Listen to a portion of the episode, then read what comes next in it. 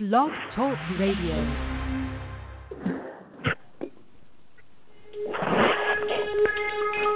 Welcome back, my friends, to the show that never ends. We're so glad you could attend. Come inside, come inside. There behind the glass stands a real blade of grass.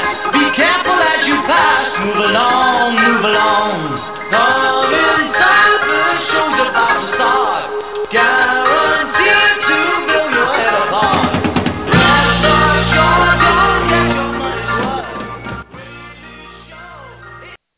the COVID opening capital of the world, Seth Kamens and Sean Palmer. Sean Palmer in Atlanta, Virginia. Atlanta, Virginia.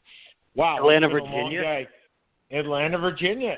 Atlanta, Georgia. You can tell how many places I've lived in my life.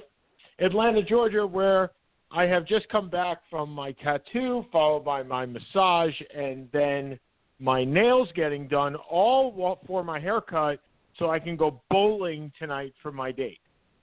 Because Sounds like a plan. is Was it at least a happy? Was it at least a happy ending? Well, I got to say, this is all supposedly done via social distancing. So I'm not exactly sure how any of that is happening. But that's what our lovely governor has decided to open up. Believe it or not, though, it, it is a, well, it was a beautiful day. A little bit of cloud cover today. It's 65 degrees today. Be- beautiful weather. And uh, this weekend was absolutely stunning. 28 miles on the road for me in walking. Um, a good way to start the final week, Seth, of our 43rd year. Yeah. Uh, early happy birthday to you. Um, since I think you we'll as be well. hosting. Yeah, since we'll be hosting, you will you'll be 44. Um, Yeah, we both will. as well. Right. Um, yeah, right now it is 65 degrees without a cloud in the sky. I am playing wiffle ball with my son with a, with a Diet Coke in one hand and the phone in the other. Honestly, I cannot Awesome. imagine a better day. Now, to be fair, Well- we've had five or six straight days of crap, followed by expected another four or five days of crap, but we take what we can get. My son is now hitting a wiffle Yeah. ball up the second tier of the house. So it's Jerry Maguire. no, Jakey, on the grass. Yeah. So it's it's the end of Jerry Maguire. Jakey, we're going to keep playing. Not anymore. I can't win. Jake has lost his Jake has lost his interest, and I'll tell you, Seth, the I, I will I will say a mea culpa here, and I I, I know it, ladies and gentlemen. If you'd like to call in, seven six zero two eight three zero eight four six seven six zero two eight three zero eight four six. I'd like to I'd like to proclaim a mea culpa, and that be, be, while we start the show and that is to the NFL and to Roger Goodell. About a month ago, when we were on this show, I said it would be a horrendous idea to have an NFL draft. I did. I thought it was. I really thought it was about the last thing that we needed, and the last thing that the NFL could pull off. I know that they are a tremendous organization, have technology up the wazoo, but I felt that by focusing on the NFL draft, you were taking away from the from what's going on in the world and from from making more discord than you were more harmony. I was wrong. I was. They they pulled it off. It was phenomenal. You had me hooked from pick one to the end of the draft, which I listened to on my walk, which I never do. I never listen to the seventh round of the draft. I mean, I'm never around for the seventh round of the draft. It's always on a Saturday afternoon. And Seth, I don't know who won and lost in the draft, and I'm not sure you can accurately state that today who won or lost in the 2020 NFL draft. But you can say that two, there were two winners, and they were the NFL and ESPN and all of us because we won. We absolutely won. Yeah, I, I don't think I don't think I was quite as negative on it as you were. Um, I thought I No, think I weren't. actually argued to the contrary. I thought it was a necessity.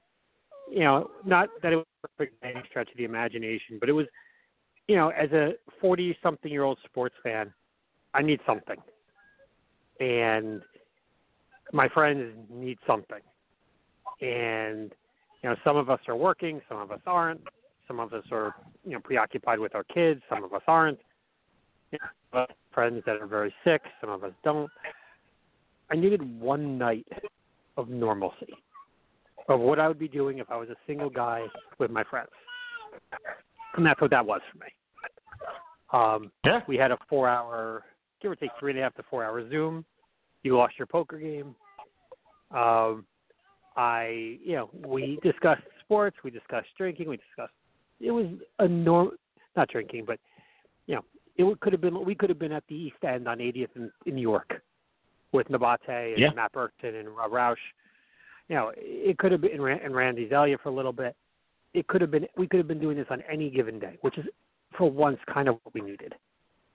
And I'm not going to lie, I did not listen, watch the third day. I did follow what was going on because the Giants had 87 picks in the seventh round. But I, um, it was enjoyable, and my only sincere hope is that the next sporting event is not the NBA draft. Yeah, well, we'll get to that in a little bit. I mean, we'll get, we'll get to the future of sports and where we are in a little bit. Uh, first, what did you like, other than the fact that it was a normal, it was a normal day in the in the life of all of us? What do you take away, besides Jake? What do you take away from the draft that you liked? Because to me, I found it more enjoyable this year than than any other year. I I found, and it wasn't because I was sitting at home and it was a normal day. That that does play into it. But I don't need I don't need the pomp and circumstance. I got what I wanted, which was the pick. I don't need the glitz. Yeah, and that's kind of how I feel too. I like the analysis. I don't never feel like I I liked watching the player reactions, which I always have enjoyed. I don't. I've never cared about hearing the in-person interviews with the athletes because they really have nothing to say. You know, it's great. To, it's great to be drafted by this team. You know, I can't wait to go out there and you know, it's it. We could write the interviews ourselves for 95% of the players. I do miss kind of the suits and the outfits that they wore, but overall, this it was more normal. It felt, you know, more genuine, and it, it fit the uh, circumstances of the day. And Roger Goodell won. He won. And for all Although- the crap that for all the crap that we have given Roger Goodell over the years, for all the how do I say this uptightness that Roger Goodell has done, for all the for all the idiocy in some ways that he has portrayed the NFL and hidden behind the shield, he didn't hide in this draft. He came out and he was a normal person. I loved the fact that he looked like he was going to fall asleep by the end of the third round because it was a long night. I mean, the first round was long enough. I lost my poker game at I think 11:35 and we we ended the Zoom call at midnight. I mean, tremendous stuff.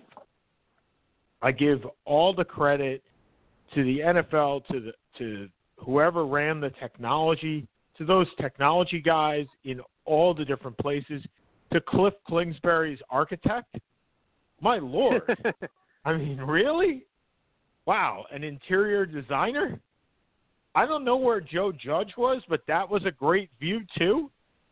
Um, I got to tell you, I love the families in it. I love the kids. Uh, it, it was, it's a human side that you don't see to NFL GMs or even owners. And I know you read Peter King, so do I.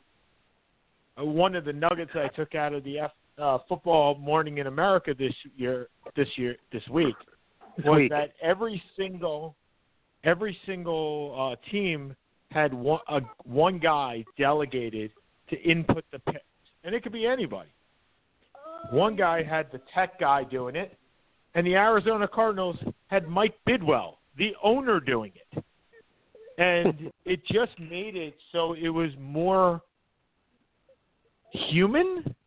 I guess is the way to describe it, right? It was it was less pomp and circumstance. It was less these guys are going to be millionaires, and it was more these guys are just normal people, and the coaches are normal people with their kids, and the owners are, except for Jerry Jones, are normal people. I mean, I mean, two hundred and fifty million dollar yacht. He and Kingsbury are definitely at at the high end of society. No, he Jerry Jones was. You wouldn't have really thought so with Cliff Kingsbury.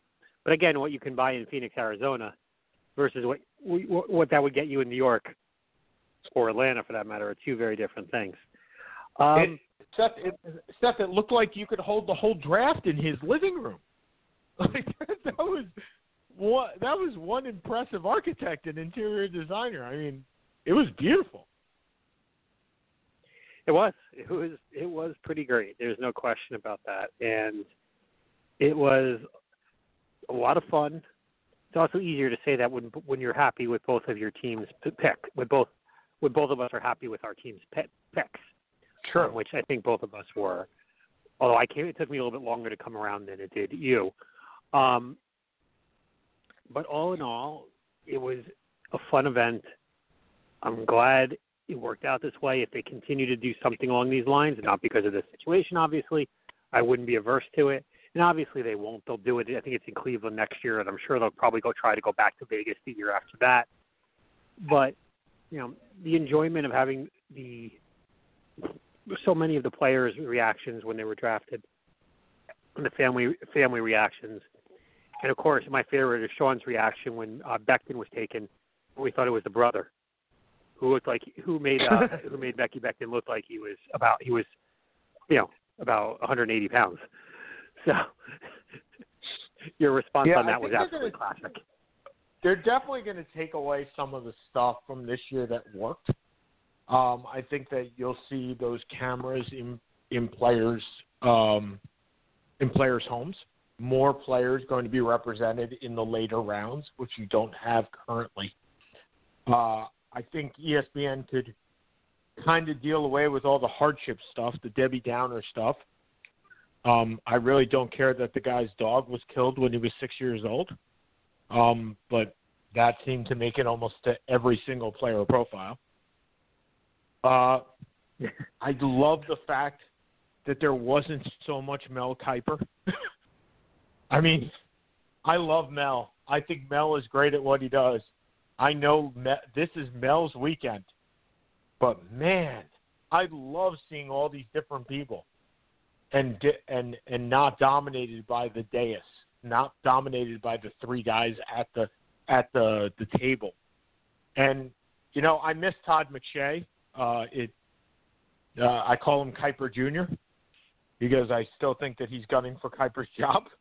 Uh, and I'm I'm miss seeing the anti Mel, and I think uh, Tom McShay does that, and um, from all accounts he's getting better. So uh, he he has uh, coronavirus, so all accounts he's getting better. So I'm gonna I'm gonna give you a little surprise here. Who do you think won? Uh, who do I think wins every year?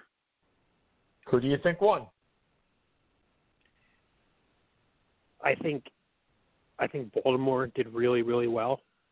Uh, do you oh, now do you include I was Arizona? Talking, I was talking between me and you. Then we'll get to the team. Oh. Who do you think won? You.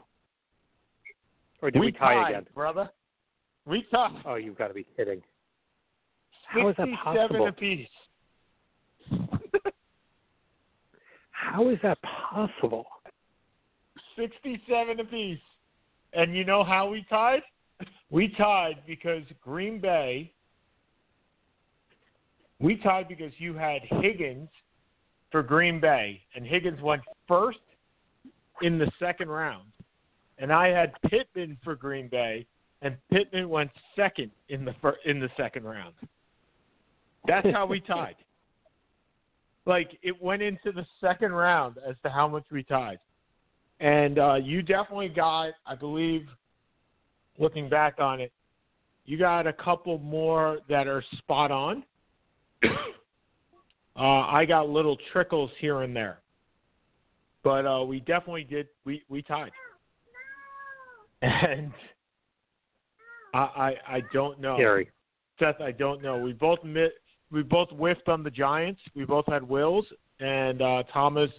I had Thomas going six to the Chargers, and you had Thomas going uh, nine. So you got one, and I got I got none on that pick uh, because we both had Wills. We both got zeros on that. Uh, through the first nine picks, we were doing pretty well. I got to tell you, we both uh, from pick 17 to pick 26, we did not do well, my friend. We got lots of zeros, uh, which is generally which is generally where we lose it, right? I mean, we gener- we generally have we generally lose it because we think we're too smart, and we have like trades, and we have Josh Jones going in the first round or Ezra Cleveland going in the first round, and these guys don't go in the first round. In fact, Josh Jones didn't go until the third round to the uh, Arizona Cardinals, which is one of the better picks in my opinion that was made all all all draft. The Cardinals Yeah. come out with Isaiah Simmons and with Josh Jones. Uh, I think they had one of the more successful drafts just based on quality rather than quantity. If you want to go quantity, you look at the Giants and you look at the Minnesota Vikings. Who I think the Vikings had 17 picks in the seven rounds.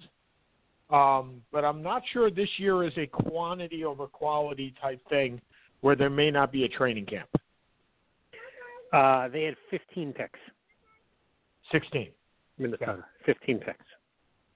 15. Got it. But quantity over quality doesn't work for me this year if there's no training camp involved. Mm, It just doesn't. But you liked your draft. You liked it. Yeah, I, I came around on the Giants pick uh, of Thomas first, and the reason it took me a little while to kind of get there was, you know, we've talked about this that I am not a I I am not a scout.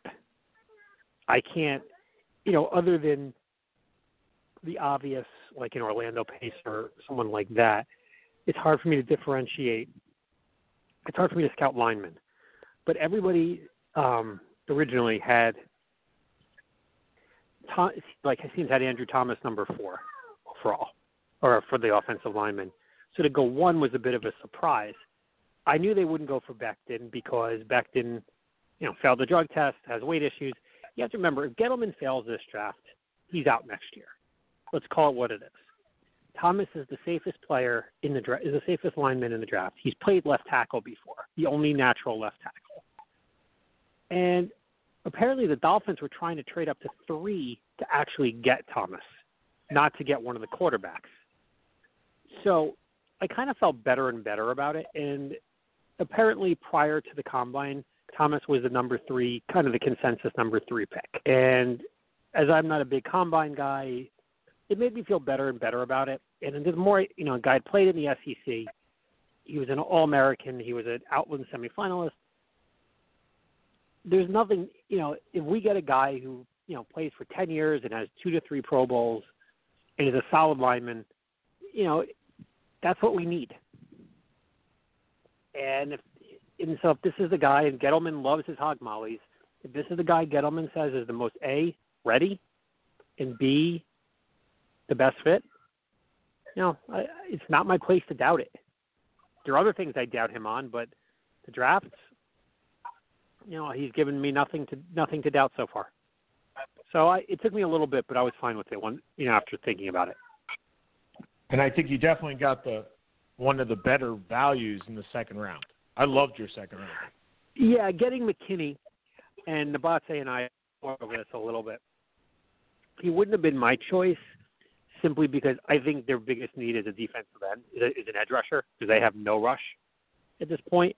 Uh, Gross Matos, I thought was a bet would have may have been a better fit, or Epenesa from uh, that went to Buffalo.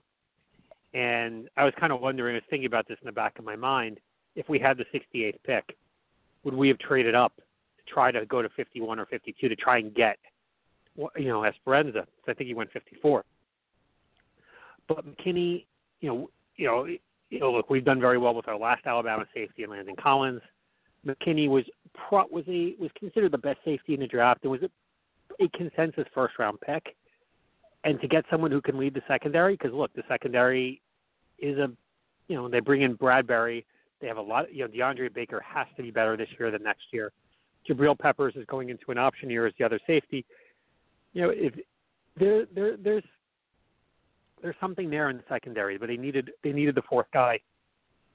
And if Julian Love is not the right pick, you know, to get to get the number one to get the number one safety in the draft at pick 36, nothing wrong with that. No, I agree. I agree. And and look, Gettleman, as you said, his draft his draft history he reminds me very much of Isiah Thomas in this respect, right? People don't people didn't like Isiah Thomas as a GM. People don't like Dave Gettleman as a GM. But as far as finding players, Isiah was great. I mean, finding David Lee 24th overall, he was one of the better picks to come out of that draft. I mean, he found players late in the draft. I think that Gettleman is very good is a very good talent evaluator whether he is a good negotiator is a different story altogether. But he finds his guys and he goes gets them. I'm not sure McKinney he even thought was going to be there. You and I sure as hell didn't. We thought he was gone early first round. We thought he was gone to Dallas in the first round. But Dallas winds up with CeeDee Lamb, which, wow. Like, seriously, the Raiders – I think the most pressure on any player from the first round co- coming out this year is going to be Henry Ruggs III. It has to be. A a typical Raider pick, blinding speed. But was he better than Lamb? Was he better than Jerry Jeudy in that spot? I'm not sure Ruggs but was in. You know, you know he wasn't the number one. He wasn't the number one receiver in uh, on the Alabama team. That was Jeudy. Can he be a number one receiver in Las Vegas? Which still seems very strange to say, by the way. Well, but it's the Raiders, and that's how it works. They like speed. That's what they've always done. Why did they take the cornerback at 19 uh, from Ohio State? Nobody had him that high. I'll bet most, I'll bet half the people who watch the draft never heard of Arnette before. And why do they have him that high? Speed. Ra- Raiders have always been a speed team. And Ruggs is a 4-2-2, 4-2-5 running back, five wideout, wh- who's strong. Strong. You know, he's not the route runner that Jeudy is. He's not the all-round player that CeeDee Lamb is, but he is fast and he is strong. So he's And Darrius Heyward that- the uh, for the for the Raiders' sake, I hope not. Um, and believe me, as a Maryland alum, nothing uh, would have made me happier than to see than than for that not to be a, discour- a disparaging comment. But you know, even as a Maryland fan, we were confused by the Heyward-Bey pick. And you know, Ruggs had a much better reputation. You know, Ruggs is a very very good wideout, and I don't see the pressure per se. He may not live up to the draft expe- expectation, but that team is that team is so hard to and that team is so hard to to figure out anyway. Um, but it would not have been he would not have been mine. But I'm not surprised considering how the Raiders think. Seth, I say the pressure not necessarily in the draft spot, but who he got picked over. And I think that's where the dra- that's where the pressure is. Three out of the five picks were wideouts. Most teams, obviously not one, but most teams had Jeudy and Lamb, in my opinion, above Ruggs, and the Raiders picked Ruggs. And there's something to be said for that, where you are you were not the number one pick on number one wideout on your own college team, and you're going to a team that doesn't have a number one wideout. You are the number one. You're the presumptive number one wideout. It's you and Darren Waller. and Jason Witten.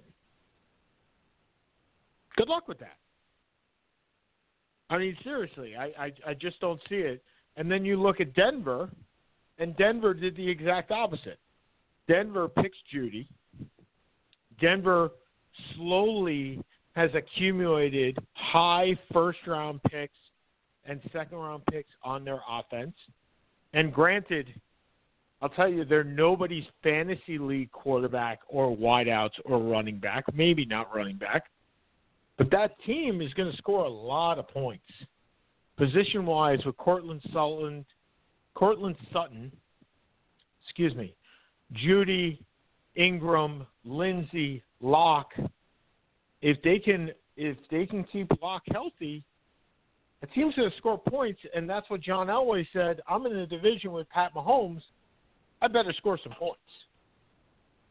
And I think they had one of the better drafts. Uh, they had an uh, slightly more unknown draft than the Baltimore Ravens, but a, one of the better drafts amongst the teams. By the way, did you know that Harbaugh and Eric DeCosta live next to each other? I do not, because Yeah. I am not there a was stalker. there was a there, there, well, it was on it, the Ravens put it on Twitter, where they actually went next to each other after the draft. They both met at the fence, and they discussed High the draft. Yeah, well, they That's couldn't funny. high five. They I said, no idea. no, no, we can't come, can't come any closer. But so, what do you think about the draft? And I'm kind of like, that is cool. That's pretty. That look, that's going to be Jon Gruden and uh, and what what's his name? Uh, oh, why can't I think of it? Derek Carr. Mayock. I oh, think Derek Carr. I think that no, Derek Carr. I think they have uh, homes in the same gated neighborhood in Las Vegas. Well, I, I'm sure Derek's not going to be. I'm sure uh, Gruden will be there longer than than uh, Derek is at the house. True. So, so you liked your Giants pick, and you were starting to talk about the Ravens as, as a whole. And look, the Ravens have forever been known as the draft specialists, right? I mean, of all the teams, you co- you go in looking at the Ravens and you say that is the model in which I can follow. And I don't think you take anything away coming out of this draft but a reaffirmation of that statement. Yeah, I mean, look, Ozzie Newsome started this trend when he picked Jonathan Ogden over Lawrence Phillips in '99 or 2001. I forget which year it was. I guess it was '99, and then took uh, Ray Lewis, you know, the last pick in the first round or somewhere near that. Um, Eric DeCosta takes over. The beat goes on. You know, Lewis retires. C.J. Mosley comes in. Mosley signs a monster contract with the Jets. And what do they need? They need a linebacker. Who's available? Patrick Queen from LSU. Logical fit. They, you know, they they need they they have good running backs, but they don't have one who can catch out of the backfield because they have Ingram and they have um, Justice Hill. So who do they go for? Who's the best player on the on the board? Probably J.K. Dobbins from Ohio State. They need a wide receiver. They go DuVernay, who's going to be a good slot receiver from them. They're they just pick well. You know, there's no other way to put it. They pick well, and you never hear them going for massive reaches. You know, and look, a lot of teams did well. The Cowboys did well.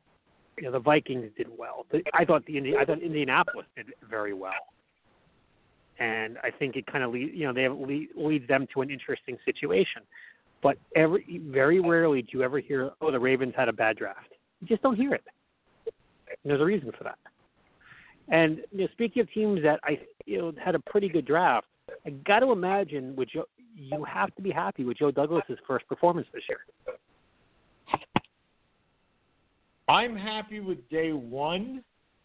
I'm really happy with day two. I'm not as happy with day three. And granted, I understand day three is a crapshoot. I do. But day three is when you pick up your depth. And I did not enjoy day three. I I I, I, I- I have a hard time with it. So so let, let's play the game, right? Really happy with Becton. Uh, You know this. I mean, I I was gung ho for an offensive lineman. I wanted I wanted Becton. Much the same way as I wanted Josh Allen three years ago. I wanted Becton. We got Becton. I love Denzel Mims. I love the pick. I'm not sure I love the guy. I love the pick. Okay, you're at 59. You get the guy that you wanted at 48, supposedly. Trade down, pick up another third. Good call. Love it. All right, so let's picking Ashtyn Davis in the third round. Okay, another another safety. This is where I get I start getting problems here. They bypassed Josh Jones. They could have had another offensive tackle, Becton and Jones for with Darnold, and they pick a safety. The one place where I'm sorry, the Jets have more depth and better talent than anywhere else in the in on the lineup whatsoever. It well, is Marcus, Marcus Maye, isn't Marcus Maye going going into his final year of his contract though? Sure, he is. Okay. Or Jamal Adams, where it just doesn't look. You're Seth. I get it, but you don't take it in the third round, especially a high third round pick. Okay, let's keep going. Jabari Zuniga. I hate Florida players. I have come to just after. I just, just after last year's all Florida players. No, just after the, the debacle from last year. No, it's uh, think how many great Florida players have come out of that system. Seriously, name them. This is a different system, dude. Remember, Dan Mullen's only been in there for two years.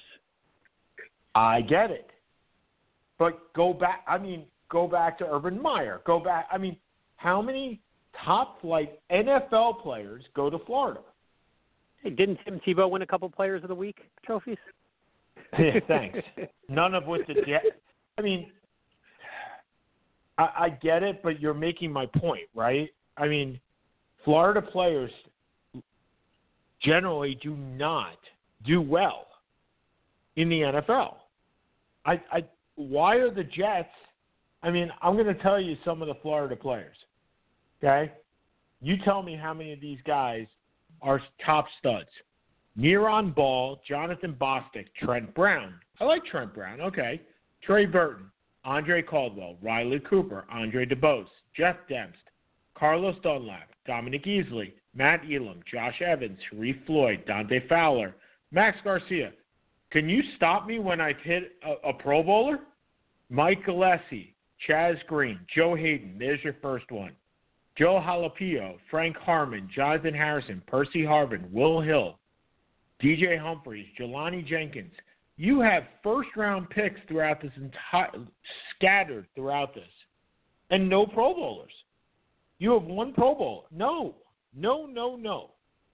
Do not want a Florida pick. I, I cringed the minute I saw that they had taken Florida. Anybody from Florida.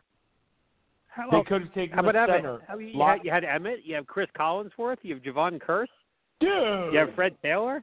uh huh. Yeah. Okay. You're making my. I think you're making my. Point. I get it. But the I fact is, I, you could have got you. You could have gotten Lloyd Cushenberry, the center, which the Jets need, or a cornerback like Cameron Dantzler, who went 89 to the Vikings. My lord. I don't want Florida players, so let's keep going. Round four. Oh, we took another guy from Florida. Yay! Hey, the running My backs Lord, have been a little bit better. The running backs from Florida have been a little bit better. Number one. Number two, to take a running back when you may you may want to cut Le'Veon Bell after next year, maybe not the worst thing in the world. I don't have a problem with that, Seth. I just have a problem with the running back they took because he's from Florida. But you know nothing more about him than that he's from Florida. Well, I know that he caught 40 passes. He doesn't have top flight speed. That's a problem. He's not. You want to take a running back? I, I, I get it. I would go in the third round, take a better running back if that's your point. And you know what? If Bell's not going to be here next year, take a third round or a second round pick next year. Why do we need to do it a year in advance? He's not going to get reps. Hate it. Hate this pick. Round four. Oh, let's take a quarterback. Not only are we taking a quarterback, but we're taking a quarterback from Florida International that had a rating of sixth to seventh round, but we're taking him in the fourth. My lord. I love their their later fourth round pick, which was Cam Clark, because we need offensive linemen. This is again depth. Love this pick. Fifth round, best pick of the draft, Bryce Hall. Bryce Hall, cornerback yep. out of Virginia. I, love that. He loved that pick. He, he was a guy who was not he, injured last year. Would have been a second or third round pick. Exactly. And then taking a punter in the sixth round, I'm golden. I like that. You know, did you, you know need what? a punter? Uh, so our punter was, I believe, uh, Lac Edwards, who was 15th out of 30 or 32, a mediocre punter. Hey, we've seen what great punters do, right? We've seen what the punter in Seattle gets done, uh, Michael Dickerson. We see that a, a great a great punter could actually turn the game. I don't mind taking a punter in the sixth or seventh round, considering I would say 60% of the sixth or seventh rounders don't make it anyway. He'll contribute more than most sixth or seventh rounders will. Sure. If you see and a think kicker about this you way. want, go. He's only he's that? only five rounds behind uh, behind Janikowski. Yeah. and then we trade and then we traded our sixth round pick for another corner from Indy named Quincy Wilson, which I don't have a problem with. It's those middle rounds that where you're supposed to get your depth, where you're supposed to get your starters. That this is my point. You take a wide, you take a running back that's not going to be a starter in the third round. You could have had a center that would have been a starter.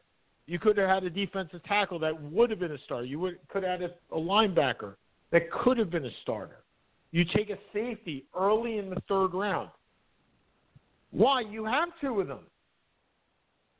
I get what he's trying to do. I I do, but I just don't like it. I don't. I I love day one. I love day two. Day three, Yeah, I have a huge. The fourth rounders kill me. No, I get it. You know, going back to the Giants quickly, you know, the the, the whole need for the Giants. There are things that I could, wish they could have done. I, I would have. The only pick that I really had an issue with, and I'm not going to get into the seventh rounders because I just don't know them well enough to determine. But they took two. They took two linebackers in their first edge rusher. The fourth round, they Weaver from Boise State, who ended up going, I think, the top of the fifth to Miami. That to me would have been a guy who had like 35 sacks in three seasons, and he ran a bad 40 time. And I hate when that's what we're looking at. Um, you know, they they went corner. The Giants have so many young corners: Baker, Sam Beal, Julian Love.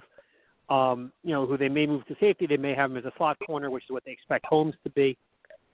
But their big need, and then their big need was offensive line, and they went first round, third round, fifth round, offensive line. And Peart, you know, is going to probably take over. You know, is, is going to be probably sit for a year, the third pick. The fifth pick, Lemieux, I think will probably start at guard this year. There's a good chance he will, and this is what they needed to do. You know, look, I, I'd rather. I, I wish there was a way they could get in Ginway. I don't see how they can do it. I know they just offer was it the the the, uh, the unrestricted free agent tender, which I don't remember ever seeing before, to Markus Golden, which sets him at like five or six million dollars. Um, which I don't know where they're going to get any pass rush from. That is the only, but uh, which is why I get why they took McKinney, who's probably the best player on the board at that point. I don't know if it was the right pick, but I have no issue with it. Um, I don't look at it really from a college standpoint that you know Florida's had crappy players, crappy pros, so these guys are going to be crappy pros. I don't understand the Morgan pick. I don't think you need to develop a third quarterback. You you have a 25 year you, you have a 25 year old, you know, who's going to be your starting quarterback for the next five to 10 years most likely. You need to bring in a guy, you know, God help me saying this, like Flacco, to be your backup you know, or a guy like McCown was, or someone who to bring in a developmental. I don't see the priority at a fourth round. I I, I get that. The Perine pick I don't have a problem with. You know, the Giants went mostly offensive line in the beginning and mostly linebacker in the back. You know what? I'm okay with it. Um, I will tell you. we'll see how it I will tell out. you that if if the Jets sign Joe Flacco, Um, I will apologize to you over and over and over again for anything I said about Joe Flacco and the cantankerous relationship that you have with him, because it would only it would it, it would only serve me right if Joe Flacco signed with the Jets for all the crap that I've ironic. given you over the for all the crap I've given you over the last seven years with Joe Flacco. Much Oh, the God. same way as uh, look, I didn't call you and thank you for Ashtyn Davis when it happened. I will thank you for You Ashtyn Davis now. You don't want him, so that's okay. I know. I I really. I well. I I look. It's still a pick. I'll take it. In fact, every Giants fan besides yourself uh, texted me. They all love the Ashtyn Davis pick, which okay, because they're not looking at it through the lens of a Jets fan. They're looking at it through the lens of a normal. He's he's a good player. He just doesn't fit what the Jets are doing, and they uh, to a man, everyone said, texted me, "You're welcome," right after that pick, and I'm like, "Oh, it's nice to hear from Giant fans that are okay with this." And then I said, "What am I welcome for?" And to a man, they all respond, "Shut up! You know you weren't giving Leonard Williams a contract anyway." Absolutely, 100% correct.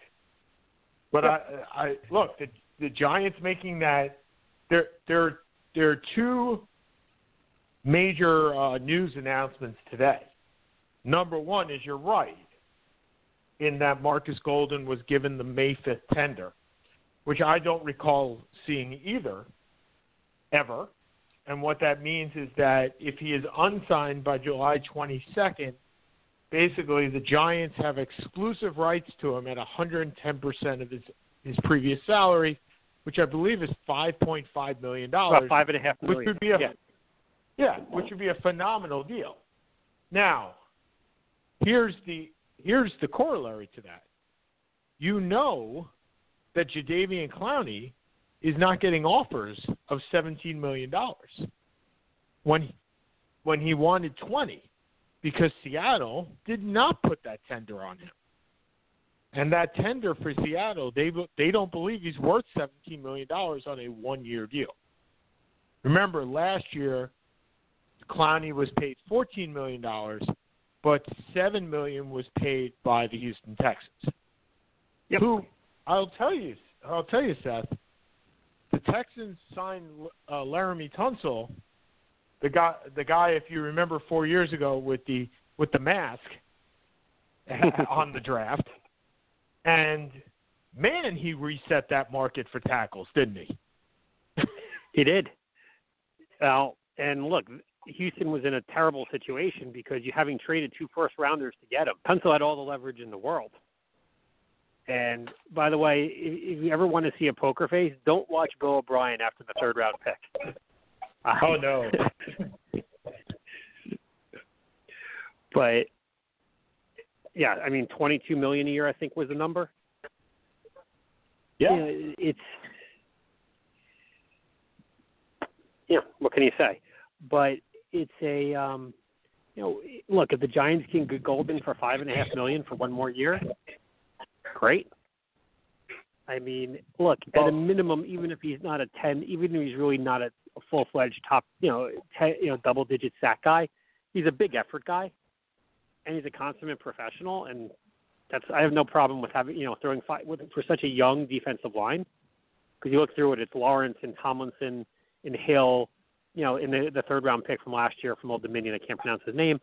You know, it's it's a it's a young defensive line. So one more year, Yep. I'm fine with it. I don't think they can get. Clowney. It, to be honest, to sign Clowney for one year does me no good. I have no interest to sign him in a one year fourteen, and that's what that's what he's going to be. He's going to be a prove it player.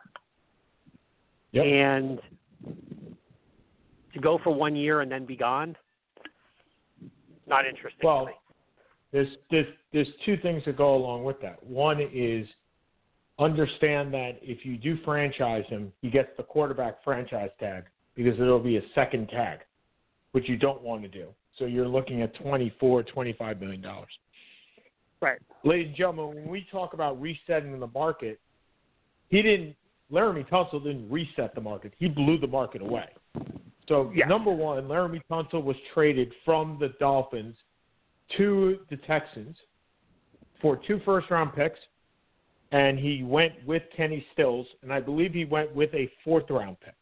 I think that was that was the trade. Sounds about right. Yeah. He went without he went without a contract. I think there were some sevenths also swapped, but that was basically the contract.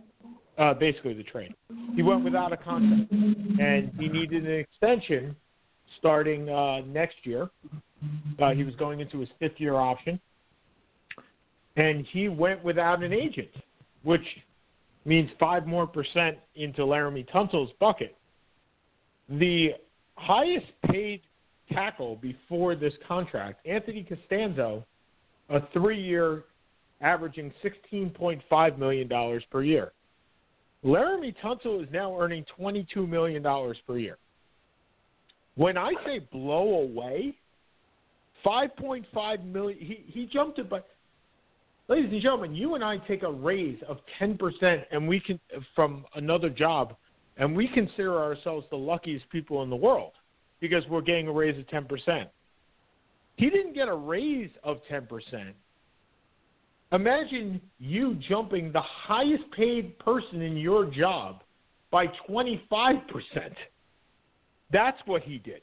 He went from 7 million to 22 million. A 300% increase on his on his salary. And without an agent, that's 5% that he keeps. And one of the best lines, and I love this line because I love when players are honest. He said, I went out to reset the market because I can. Nothing wrong with that statement. I wish more people would say it. Because there's nothing wrong with earn, with getting the most money that you can to value yourself the right way. We all do it. Why should we why should we tell athletes not to do it? And when you say take a hometown discount, I'm sorry, ladies and gentlemen, that's bullshit. Because if it doesn't go to the player, it goes to the owner. It never flows down to you and me. So who do you want it to go to? You want it to go to a player?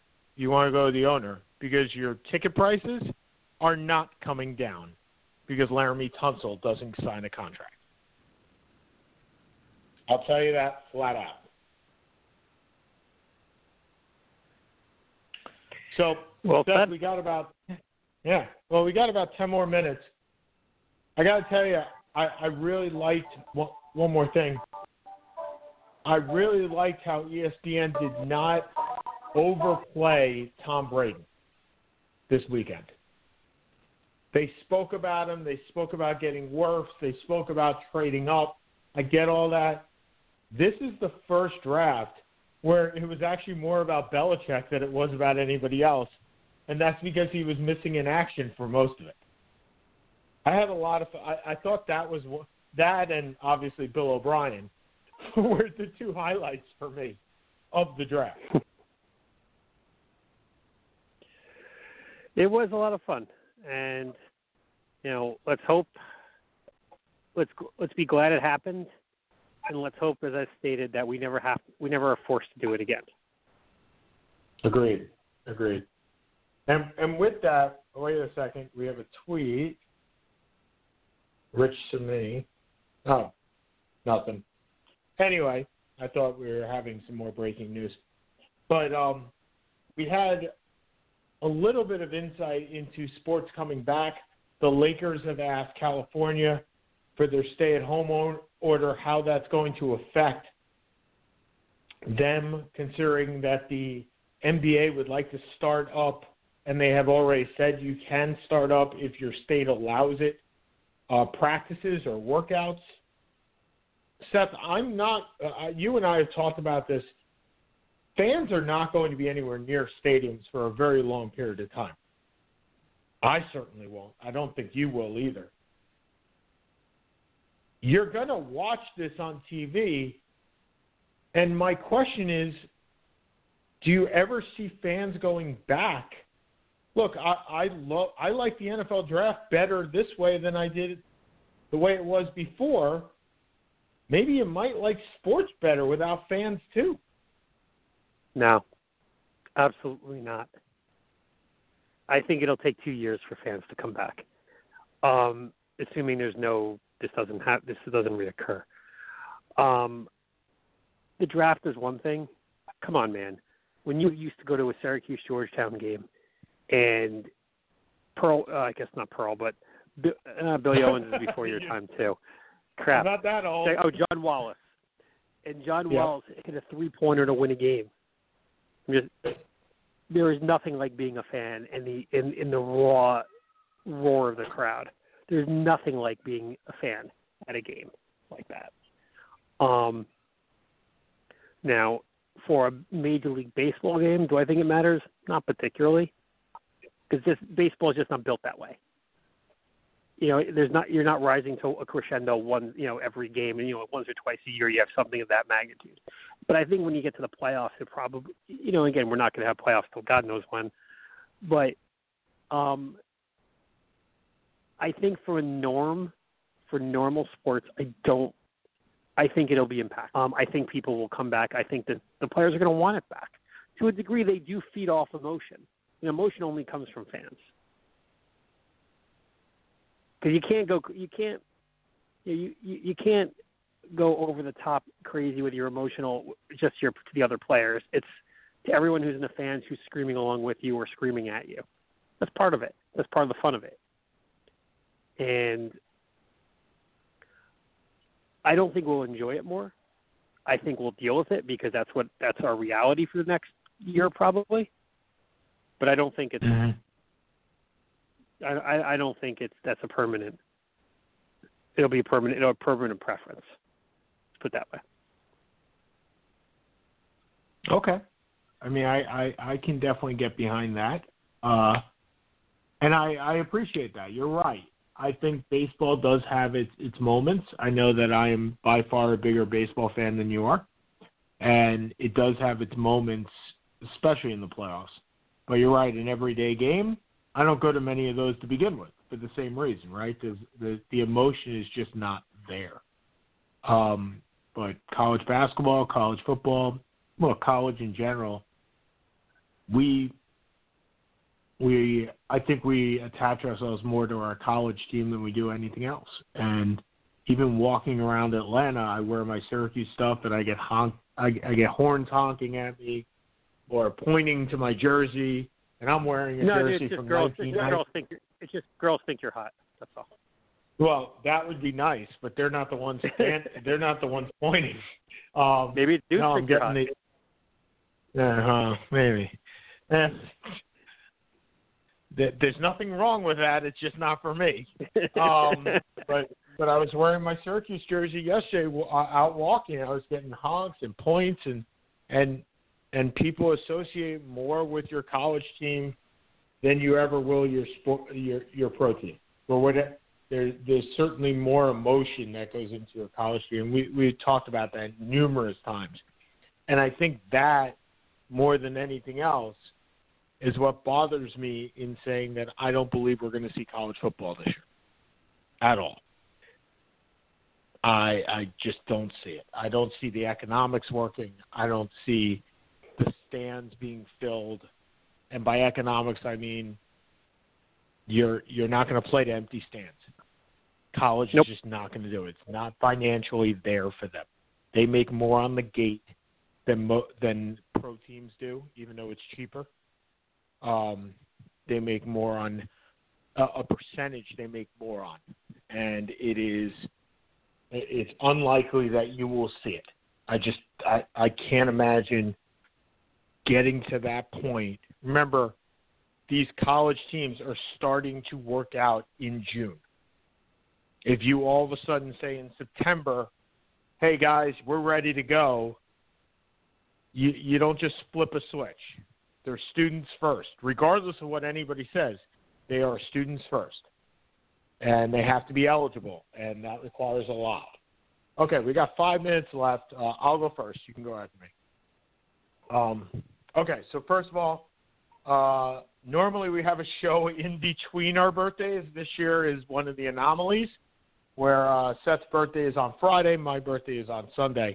Um, a very happy look. 44 is a special number to me. Uh, it goes into Syracuse lore. So, uh, and again, it goes back to college. Uh, a very happy 44th birthday to you. Uh, I am. I gotta tell you, I'm a little depressed that we're we're not sharing it, which we do. We've done every year for almost a decade now. So uh, I'm I'm a little more than that. I'm a little depressed that we're not together, but we will get to that uh, when this all subsides, and we'll celebrate, as my uh, English friends say, properly. Yep. Somehow a Zoom, a, uh, a a cider drink for you and a beer for me over Zoom doesn't really seem seem right. Um, but yeah, 44. Look at us. We're almost we're almost halfway to grown up. No, not really. If anyone has ever talked to us more than more than 15 minutes. No, we're not. Um, yep, not even close. But um, yeah, it's you know it's, it, that's why we host. Look, it's it's an excuse. It's it's one of the reasons we host the show because how often do you get to talk to your best friend about sports for an hour without anyone bothering you, um, except when my son cries, of course. But um, you know, we are you know the, the show. We, look, we do the show because it's a blast and it's fun to talk about. I'm just playing on ESPN right now, and I'm not going to talk about anything serious because you know talk about that Daishen Nix is now going to the G League. So maybe a d- discussion for next week is really what is the impact with two top recruits Sure. skipping the NCAA going straight to the G League. How is Joe Lunardi updating bracketology for next year? What has changed from this week to last from last week to this week? I don't understand. Seth, it's all, I don't it's, get it. It's all about content. It's all about just putting out content for ESPN, for CNN, for SI.com. It's all about clicks at this point. It's right. you and I write struggle an article. content every week. Nah, I mean not this week. This the last few actually we've only really struggled once or twice. And, but if we get into the dog days of summer without sports, we will. But Right. um, this week was pretty easy. But how Yeah, do you update a bracketology? All it is is brackets. Well, well, Arizona State got the that guy right, and Texas got like the top ten recruit. I mean, there there was some movement this week, but you're right. It's it's it's Lunardi trying to put content out, and uh, the unfortunate part is this: you, you've clicked on it, or you will, and I will, and everybody will because it's something new. And um, whatever. I mean, it is what it is, right? Um, okay, so uh, we're gonna wrap up. So uh, happy birthday to you. Happy birthday. Uh, we will see you next week with uh, the two the two 44 year olds on the show. Uh, for Seth Kamens, this is Sean Palmer, backsportspage.com, Blog Talk Radio, and a really big thank you to everybody that joined the Zoom pod, the Zoom cast on Thursday night.